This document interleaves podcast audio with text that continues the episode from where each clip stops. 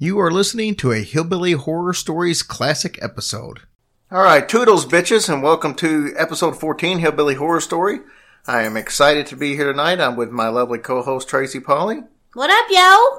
All right, so we're gonna have a really good story for you tonight. It's one of the most documented cases in paranormal history. Had a movie made about it, and I think you're really gonna enjoy the story. I know I enjoy doing the research on it, and uh, it's it's a really a fascinating story, and it kind of ties in. Last week we did The Exorcist and a true story behind that, and this week this is the true story behind the movie The Entity, which isn't as well known as The Exorcist, but it was made in uh, 1982 and was a pretty popular movie back then. I know it scared me. Of course, I was uh, only about you know 11, 12 years old back then, so it didn't take a whole lot to scare me back then. Well, that's just making me feel pretty dang old because I graduated high school in 81. Well, So, what? You got something to say? No, I was just wondering if you had calculators or if you had to use an abacus. And, I mean, I've seen Little House on the Prairie, so I kind of know what you went through in the little one room Uh, schoolhouse. yeah. and- Don't be jealous of my bonnet. I wanted to start off tonight. We last week we uh, started doing some shout outs and I said I was going to do that every week. So we're going to do that this week. We're also going to read a couple of emails as part of our shout outs that we got this week that we're actually pretty proud of. So you listeners are, are pretty good about sending us stuff. Uh, we also asked for some uh, personal ghost stories. We got one of those that we're going to read after we get through with the uh, the entity story. Let's get this going right now with uh, the first shout out. I want to, this is a husband and wife team, Chris and Alexis Casterline. Yep, yep. They actually live here in Lexington, Kentucky with us. Chris goes to UK and he shares us with all of his buddies uh, at school, at the dentistry school up there. So we appreciate you guys listening. Yeah, and if there's any of you peeps listening in Michigan, Dr. Casterline is going to be moving there and he'd be a great dentist to go see. So just giving you a little shout out there, Chris. There you go. All right, so let's start off. And, and, and my my New Year's resolution that we're going to start in November is to quit saying "so" so much. Uh, I don't I don't know if I got that from watching um, Shark Tank because I notice on Shark Tank every time somebody asks a question, the people always start off with "so," and I think now I've picked up that addiction. so Yeah, it's, it's a bad one. I'm gonna try to get rid of that. So. so uh-huh. the first the first shout out that I want to give that's going to have an email attached is to a Cami Rigo, and here's what her email states: Oh my God, I had to take the time to write you and let you know how great your show is. I was off work yesterday and stumbled across your show. I saw the latest episode was on The Exorcist. I am an Exorcist freak. Needless to say, I listened to the entire episode and was blown away. Excellent storytelling and loaded with details. I then proceeded to listen to the other 12 episodes in reverse order. Literally, eight hours later, I finished the last episode and was disappointed that there were no more episodes. You guys have a fan for life. I haven't had a TV show or podcast that I've ever been so quickly addicted to. You really know how to tell a story and paint a picture. I would close my eyes and feel like I was wherever you were talking about. Amazing talent. I honestly felt like I knew all of you by the time I was done listening. I was touched by the story you told about your mom. So genuine. I wanted to reach out by the phone and give you a hug. Because I listened to the newer episodes first, I didn't know who Ricky was when you did your little tribute to him. By the way, it was funny, but also touching. It was obvious that he means a lot to you. By the time I got finished listening to the first episode, I was sad that Ricky wouldn't be there. Like I said, you guys felt like part of my family after 13 episodes. How much of an addict am I? When my husband got home, we listened to the Exorcist episode and two episodes of The Rock and the Occult. He's a huge Zeppelin fan. All I can say is that I will be on pins and needles waiting for future episodes. Thank you so much, Cami, for that awesome email. We appreciate it. That's why we do what we do is to hear things like that. Yeah, that was great, Cami. Thank you so much. We really do appreciate that. The second shout out with an email I want to give is to Mindy from Greenville, North Carolina. Now, I'm going to preface this by saying, out of all the emails that we've gotten, this one by far has been the most, um, I guess, gut wrenching and heartfelt that we've received. Kind of one of those deals that you don't realize that what you're doing may be affecting other people. We just kind of doing a stupid little podcast where we just kind of talk and have some fun, and, and that's where it goes. Uh, this kind of put it in a different light as to maybe what some of this means to others without us ever having a clue.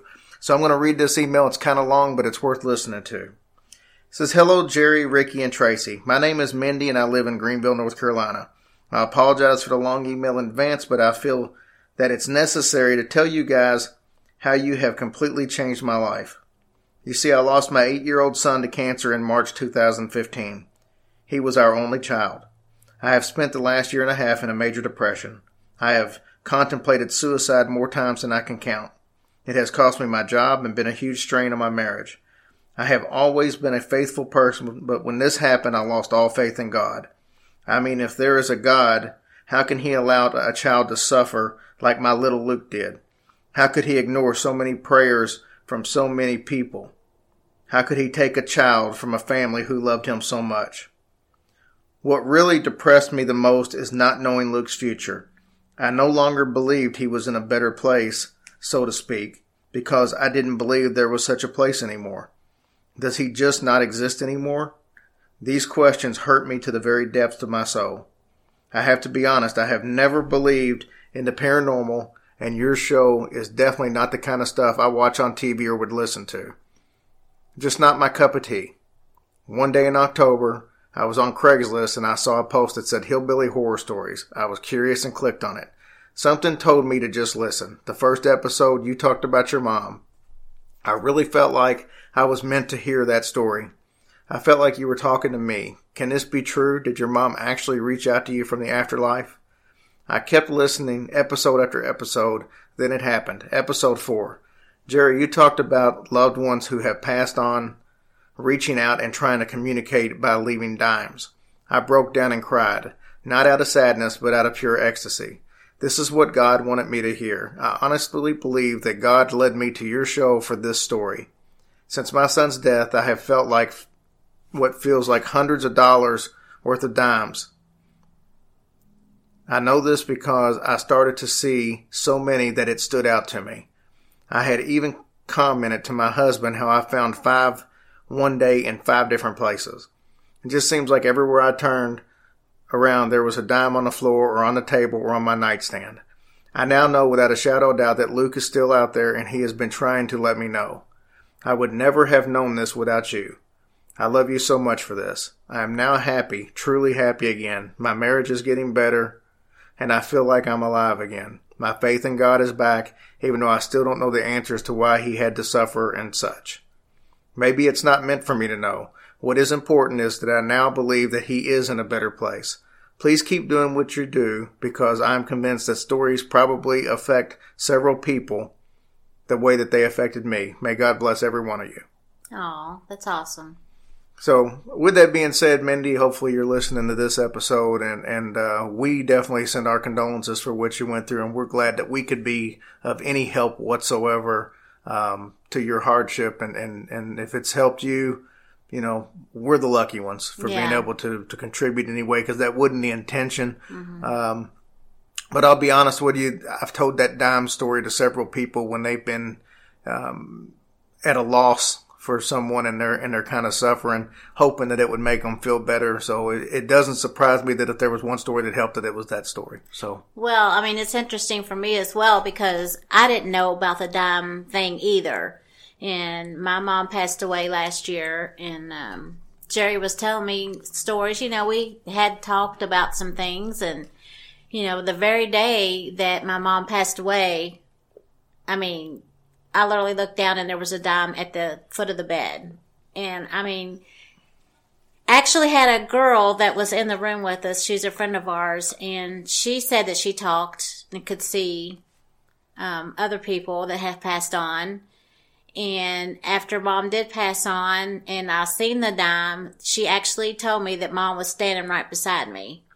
And I'm telling you, that is, I can't even explain that feeling to you. I mean, I, I literally broke down, but I knew she was in a better place, but also just knowing that she was still like standing right there beside me is just, it's undescribable feeling. And, you know, that, that story that he told me, I mean, about the diamonds really helped me as well. So I'm glad it did that for you as well. And, um, you know, we'll keep you in our thoughts and prayers. And, uh, just, you know, look forward to brighter days and greater days and, you know, just celebrate life. Amen. All right. Kind of a rough transition, but uh, let's jump into our story. I know we, we just briefly spoke a little bit about this being the most documented.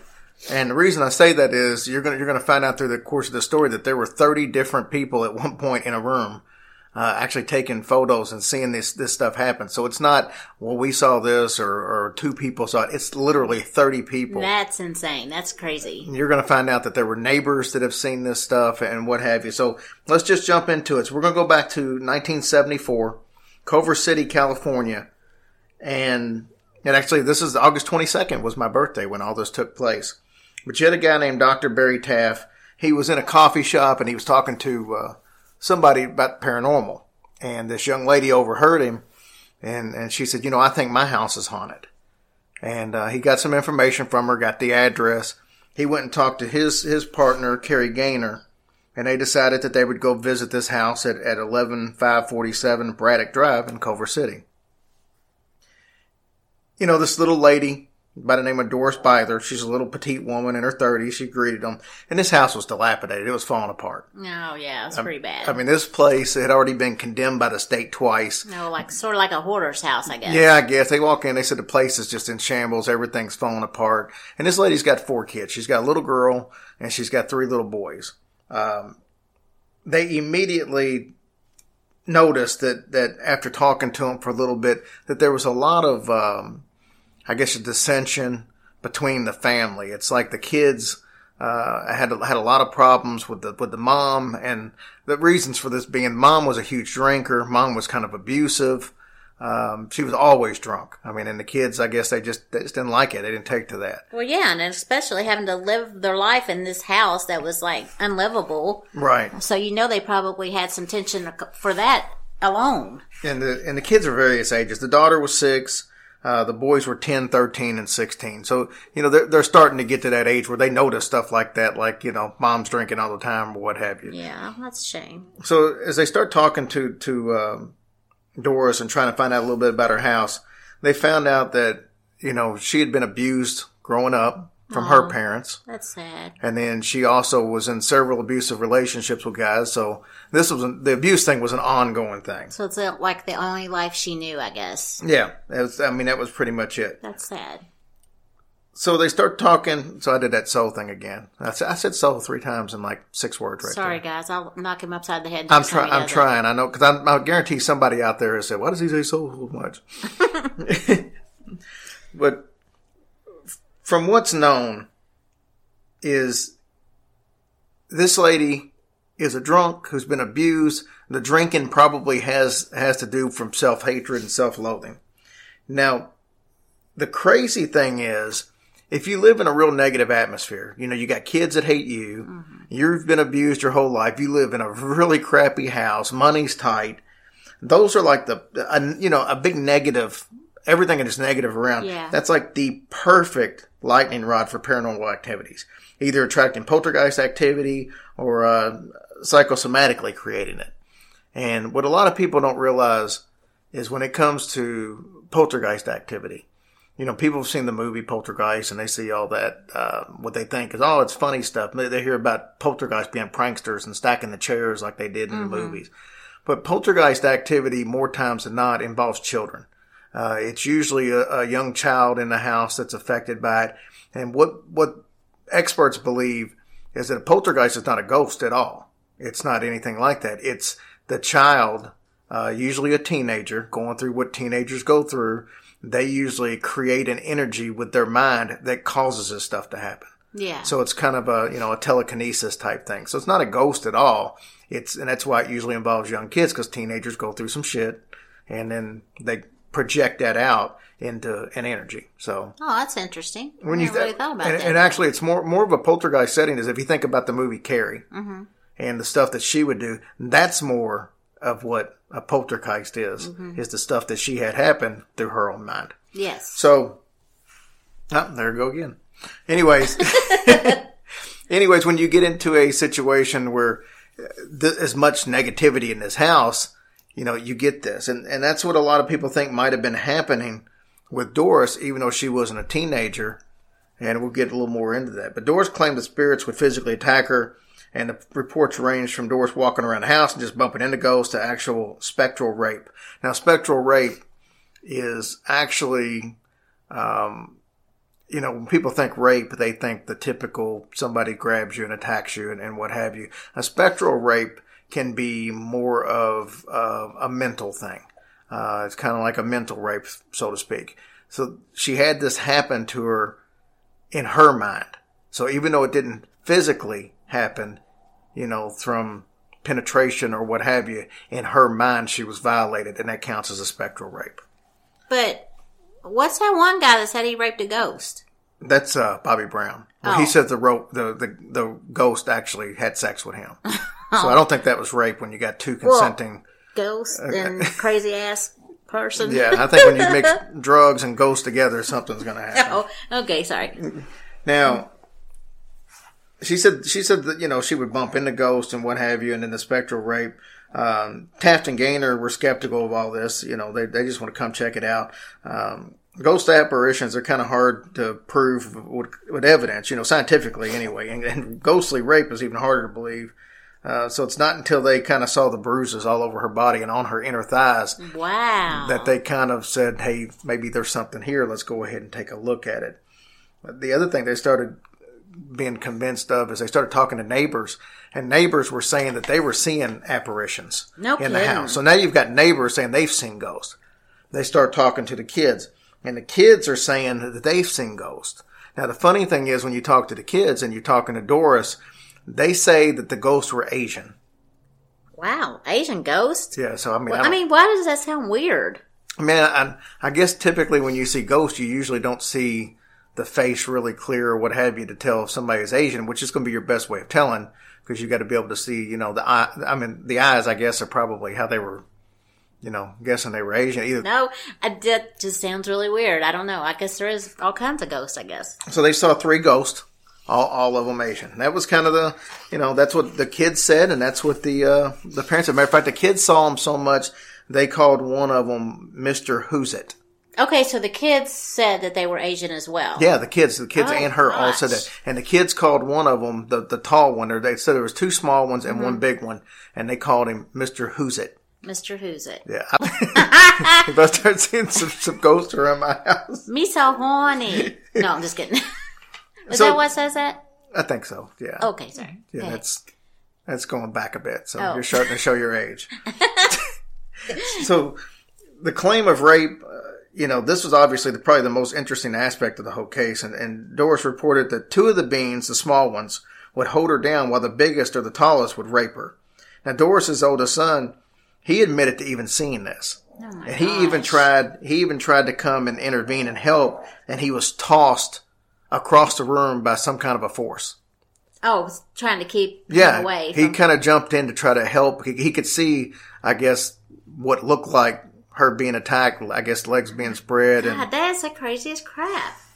but to both to both of the investigators, uh, this must have been probably the most bizarre thing they'd ever heard. So how can you pr- prove it or even claim it? Um, you'd think that somebody had to be crazy to even say something like Well, this. yeah. So the, this team decided to set up shop. They brought in all the high tech equipment, which for the 70s, I mean, they had the best that they could get. Uh, they brought in all these high speed, speed cameras and even professional photographers and up to 30 investigators to help capture this on tape. So they go into her bedroom. Now this is where it starts getting famous. This is where you say it's the most documented. Now you've got 30 different people, professional photographers, investigators. You've got the whole gamut of people in here. They go into her bedroom because she said this is where the most of it was. It's a small room, so they're all cramped in there. They decided that they wanted to have Doris kind of conjure up uh, the beans by calling them names, cursing at them, what have Oh, you, yeah. kind of pissing them, off. yeah. So she began swearing and yelling and um, while the spirits, you know, at the spirits and and then all of a sudden these lights start manifesting all around the room. I mean, orbs and lights and what have you. So everybody's kind of amazed. So they're, you got pictures being snapped left and right. Wow. And uh, at one point, at one point, you know, she's sitting, she's sitting there, and, and, and one of the cameramen, he's got like a Polaroid, and she's like, he's right here in the corner. So they took a picture in the corner. Sorry. So they took a picture in the corner, and then she'd be like, okay, now he's over here. So they took another picture of the corner. And then she'd be like, he's right in front of my face. And they took a picture of her face. And then when she said he's gone now, they took another picture of her face. The pictures where she said he was gone turned out, but the pictures where she said he's right in front of my face or he's in that corner, they were completely bleached out. It's a Polaroid picture. They were completely bleached out. Oh, so there was nothing on it, just like a big white yeah, it blur. was like it was like a super faded big white blur. But then the other two pictures were perfectly fine. So when she said it was there, and these pictures were back to back, so I mean that was kind of one of the things they had. So in this room, now they've got all these cameras and stuff rolling, and she's yelling and screaming, and, and the orbs and stuff are flying around. So just picture that. She keeps she keeps going and provoking and provoking them, and this greenish mist starts to form in the corner. Uh, kind of like it was cooling up. So the green mist started swirling and growing. Within seconds, the form of a man's upper torso started to become visible in the mist.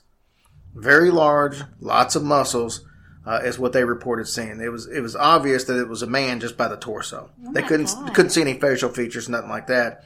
But it did show the the investigators that it was a man just based on on the uh, Maybe it was the Hulk. yeah, if it was, it was green. so from what they gathered, it was a male. And uh, one of the investigators, it was funny, after seeing this, he actually fainted. Oh my! An investigator? Yeah, one of the investigators seen that, he freaked out and fainted.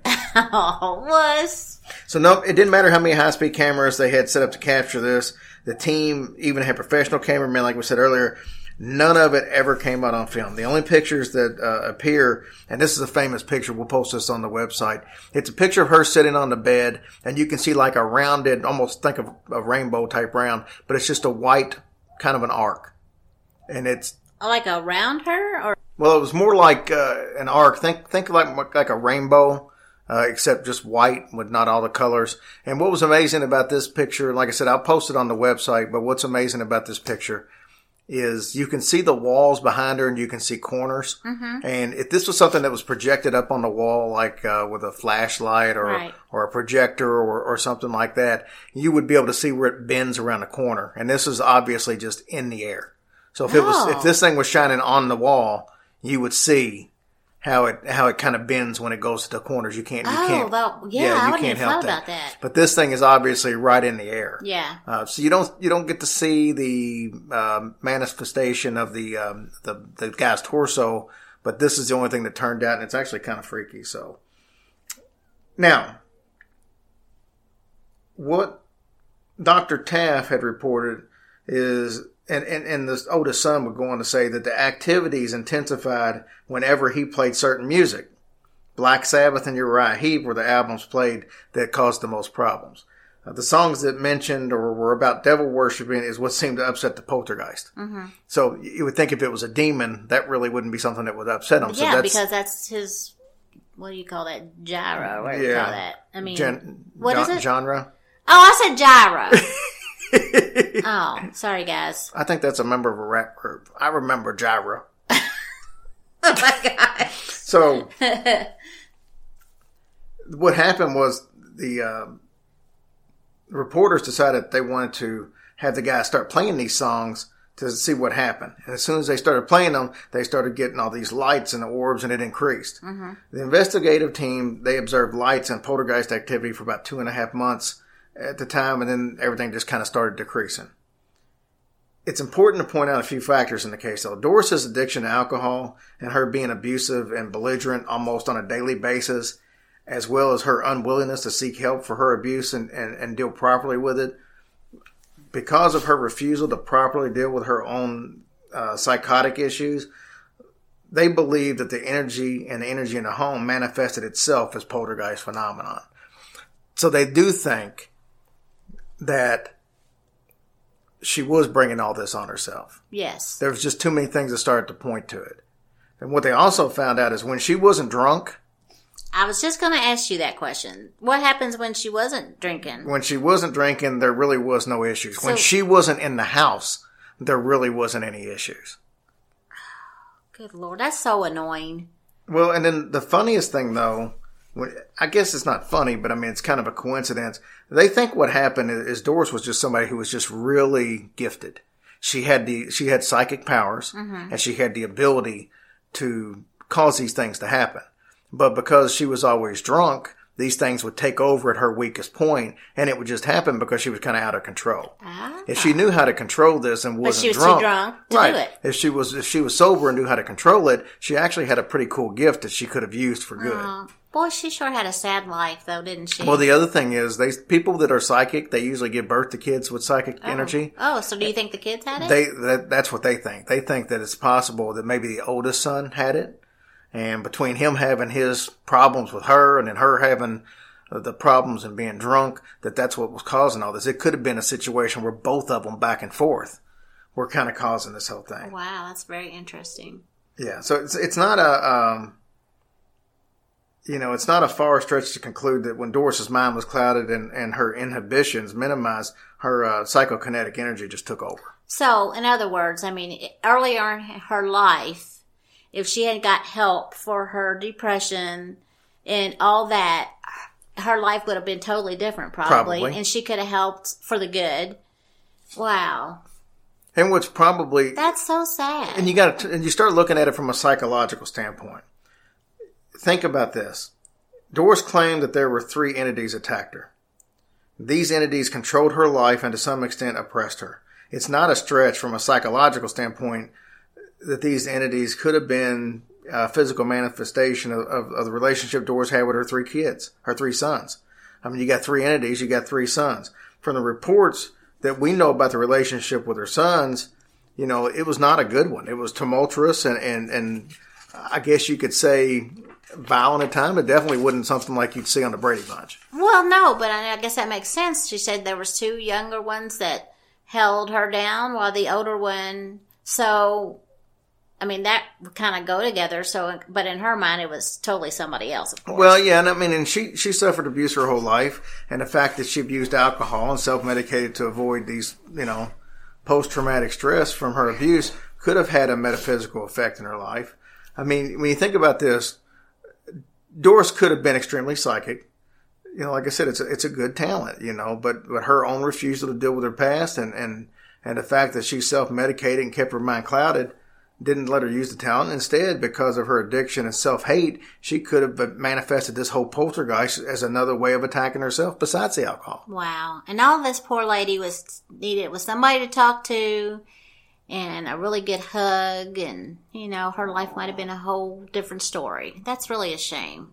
I mean, we talked about her, her son could have been psychic too. Um, like I said, it, it is usually the parents that pass this stuff along. And if the parent was psychic and the kids were psychic and this relationship as tumultuous as it was in the home, it could have produced a staggering amount of psychokinetic Yeah. energy, energy, um, enough energy to psych, you know, physically manifest poltergeist activity.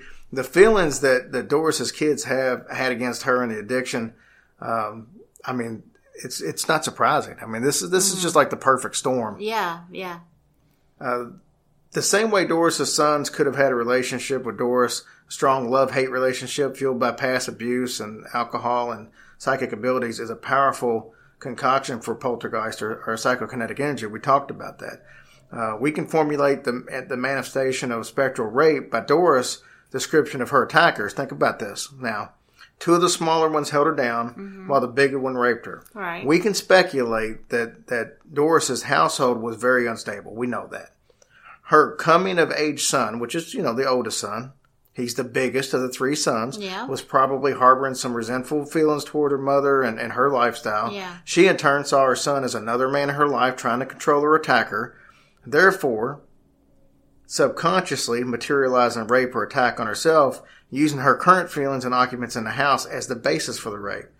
This would not, you know, really fit in with the, the part of her son's story because he said that at one point he tried to jump in there and help yeah, and got thrown what across say, yeah. the room. So But theoretically, from a psychological standpoint, you know, this could be the three men, two That- small, one bigger. Yeah, could right. could really be, Yeah. you know, in a sense, her three sons. Even though They're not physically doing anything Yes, to her, but but, they're making her- representative. now, why they were Asian, I have no clue. yeah, that's kind of weird. That's that's still that blows my mind. I don't know why. That's a story for another. I'm sorry, a story for another time. Oh my gosh. So an, another theory is that Doris Bither could have attracted three evil spirits into her life. you know, it, it could be argued that Doris, you know, could have been abused by three influ- influential men in her life, whether father, uncle, grandfather, or somebody she trusted. The combination of self-medicating and having psychic abilities as well as self-loathing could have made her an attractive victim to these malevolent spirits. And that's, that's what you get, you know, these demons and stuff. They prey on people that suffer like that. Well, I'm not going to be self-loathing. Let me tell you that. her, lifestyle and energy, as well as her kids' energy, could very well have, have manifested these feelings into something very evil and metaphysical. Uh, post-traumatic stress syndrome, like the, like a lot of the uh, people in the military get, Yeah. and psychic abilities can have a great effect on one person. And a person that doesn't know about their abilities or under the influence of drug, uh, it can have a great effect on their surrounding environment. So It's take just amazing what your mind can do. I mean, uh, I don't know. It's just so scary to even think that. I mean, I don't think anything like that. We could ever think of anything like that, but No, I mean it's it's you know you hear it all the time about people you know what they can do like you know they their son's trapped under a car and, and a little you know ninety year old woman is Comes able to lift the car Oh, off of yeah. them and That's stuff just- because so the, the the body and the mind is actually amazing on what it it's can very, do. it is very amazing. And you know, this reminds me of a story, the Bell Witch uh, story, which we're going to talk about probably in a couple of weeks because it's a fascinating story. It's down in Tennessee, so it's kind of kind of close to us. It definitely fits in. But you know, this was back in the 1800s, back during where people accused of witches and what have you. And uh, the little girl in the house, you know, typical poltergeist type story. I mean, she would levitate. People would see this happening, and they assumed it was witchcraft. And in, in, in reality, it was probably, um, you know, there was thought that she was molested by her dad. Yeah. And uh, the thought was, you know, this was her projecting out. But I mean, you know, this isn't wouldn't be the first situation of something like this happening due to an abusive relationship. But we'll talk about that when we actually do the the story on the Bell Witch.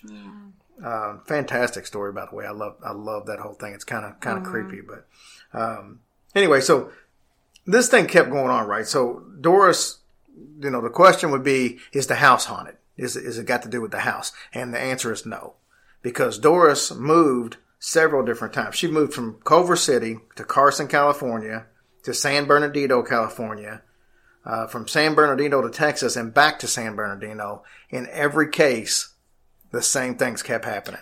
Oh no! It Yeah. kept fo- it like fo- well, it See, didn't really follow that's the whole her. thing. It's all on her mind. It's it's her. She's creating it. oh my gosh, And that so sucks. you've got these things, and and, and people who there, there's actually been people who've lived in that house in Culver City ever since, and there's never been Mm-hmm. Never been any type of anything. nope, never been any kind of claim whatsoever of anything like that. Oh happening. my gosh.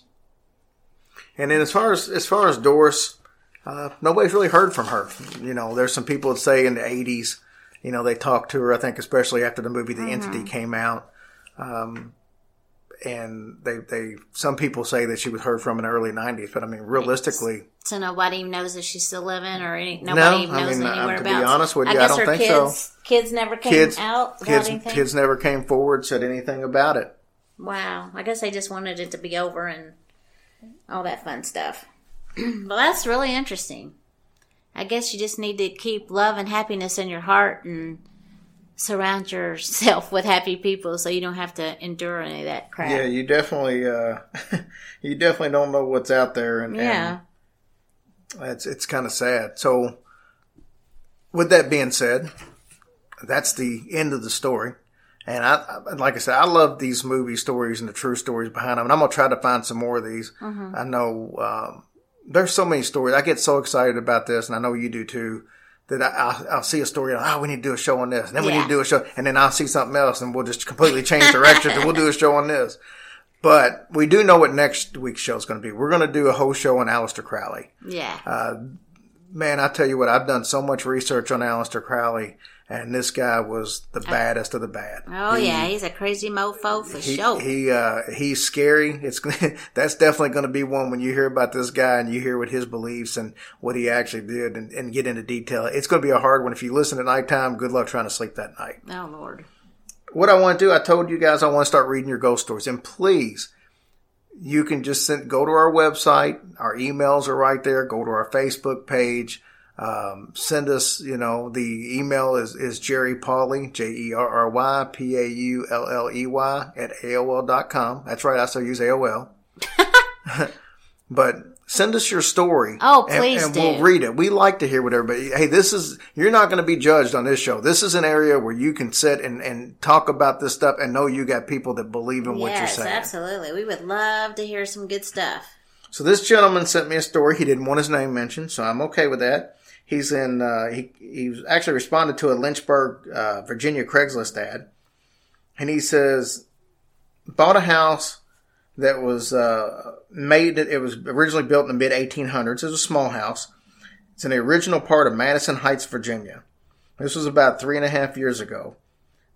I had an immediate issue with music playing in the middle of the early uh, AM hours of the night. We went outside with the dogs, no music. This kept up. We talked to a neighbor, a friend of the guy who two owners ago owned my house. It's a long story. A lot of stuff came to light. I can't really share any of that stuff right this second. Now it's slowed down a lot, still once in a while, but the guy died at the bottom of the staircase, reaching for the banister. He was not discovered for two days and had two big dogs. Now I have four smaller dogs and feel he has passed, pretty much.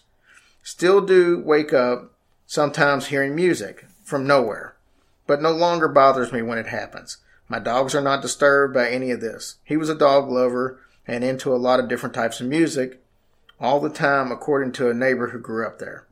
I am no longer upset, but I am aware that I am not alone. He is still around at times, but never disturbing my dogs. Oh wow, that's pretty cool though. It is a pretty cool story. I mean, I'm sorry that he he passed, but you know, if that's the worst thing is some good music and things like that, that's pretty cool. Yeah, that's what I need. I need some ghosts to just play some good music. Yeah, no Maybe doubt. he's haunted by iHeartRadio. oh my gosh, there's all kinds of music there for sure. I wanted to read uh, before we get off here.